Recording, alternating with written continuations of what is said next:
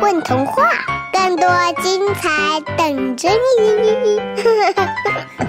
大家好，欢迎来到混童话，我是今天的主播某四。今天我带给大家的小故事名字叫《肉丸子在滑溜溜国当国王》，作者象儿大人。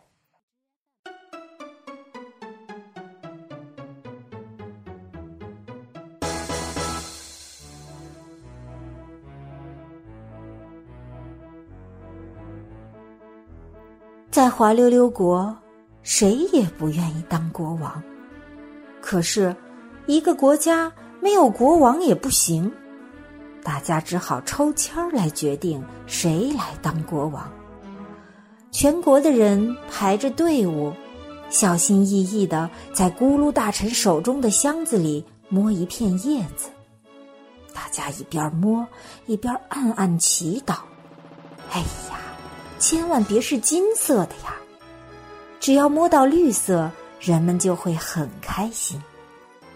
肉丸子今天出门的时候便有不祥的预感了，不但喝水的时候被水呛到，最喜欢的那副墨镜居然没找到，不戴墨镜一点都不酷。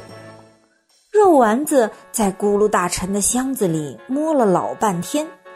终于确定后，把手悄悄地摊开。糟了，是金色的叶子！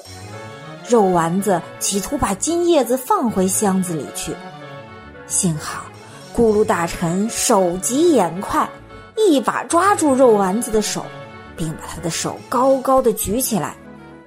我们滑溜溜国的新国王诞生了，他就是肉丸子先生。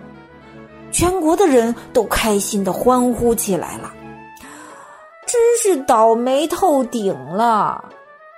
肉丸子就这样当上了滑溜溜国的国王。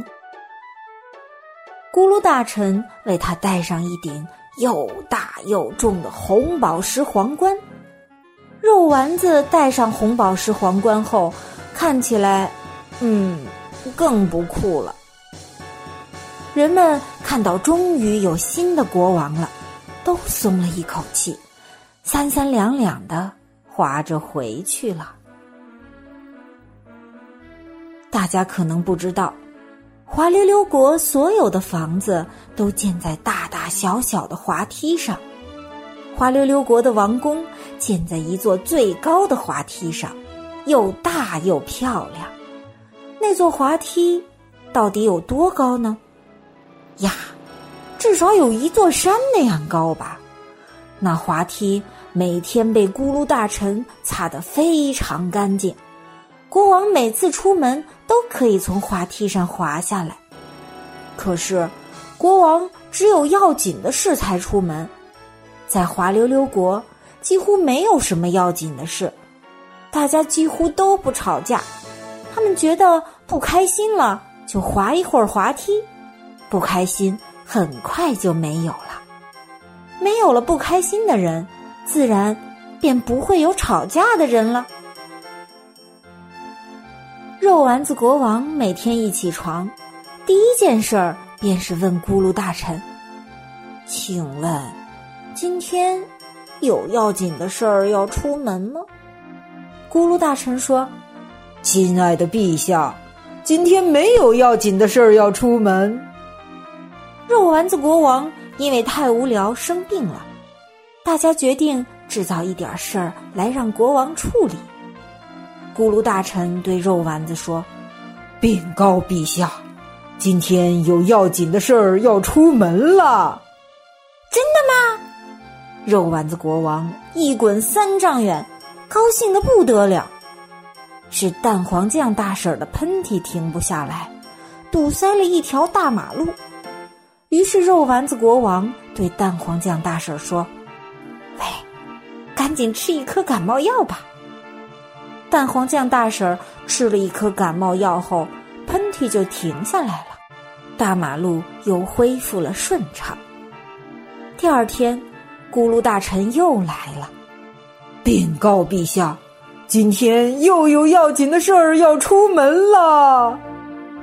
国王又兴高采烈地坐上最高的滑梯出门去了。今天要解决的事儿是有一百只布丁，因为天气太热，变得手软脚软，走不了路，真是可怜的布丁们。国王赶紧从冰库里运来好多冰块，让一百只布丁降温。很快，一百只布丁又可以蹦蹦跳跳的回家了。大家挖空心思想找点事儿给国王干，可是两个月后，大家怎么都想不出新鲜事儿让国王处理了。国王又一连好几天无所事事，好想辞职啊！可滑溜溜国不可以没有国王啊！大家一起说。整个滑溜溜国的人，包括肉丸子国王，都闷闷不乐起来。就在大家快要受不了的时候，一个蓝眼睛、高鼻子、黄头发的旅行家来到了滑溜溜国。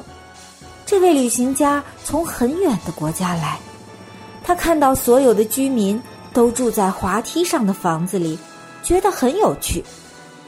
他问滑溜溜国的人：“请问，你们的国家那么多的滑梯，哪一座滑梯最好玩呀？”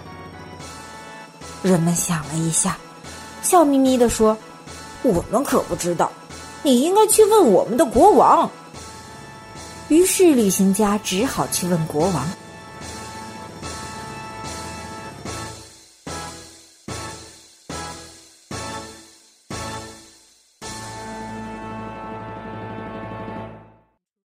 国王眼睛咕噜噜的转了转，这问题我可答不上来。我们国家一共有一万三千六百四十五座滑梯，可是我也没有玩过所有的滑梯呢。旅行家听了很失望，看来我的旅游指南没法写了。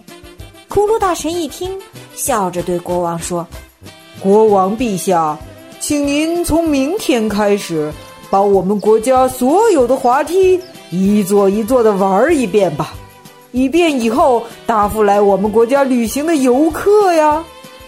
国王笑眯眯的点点头：“是呀，是呀。”在往后的日子，国王可忙了，他每天都有要紧的事儿出门，除了玩遍全国的滑梯外，他还忙着写。滑溜溜国国家旅游指南呢？听说他的旅游指南很受外国人欢迎，很多旅行家都来滑溜溜国游玩。如果你也想到滑溜溜国去玩，可得先买一本肉丸子国王写的旅游指南哟。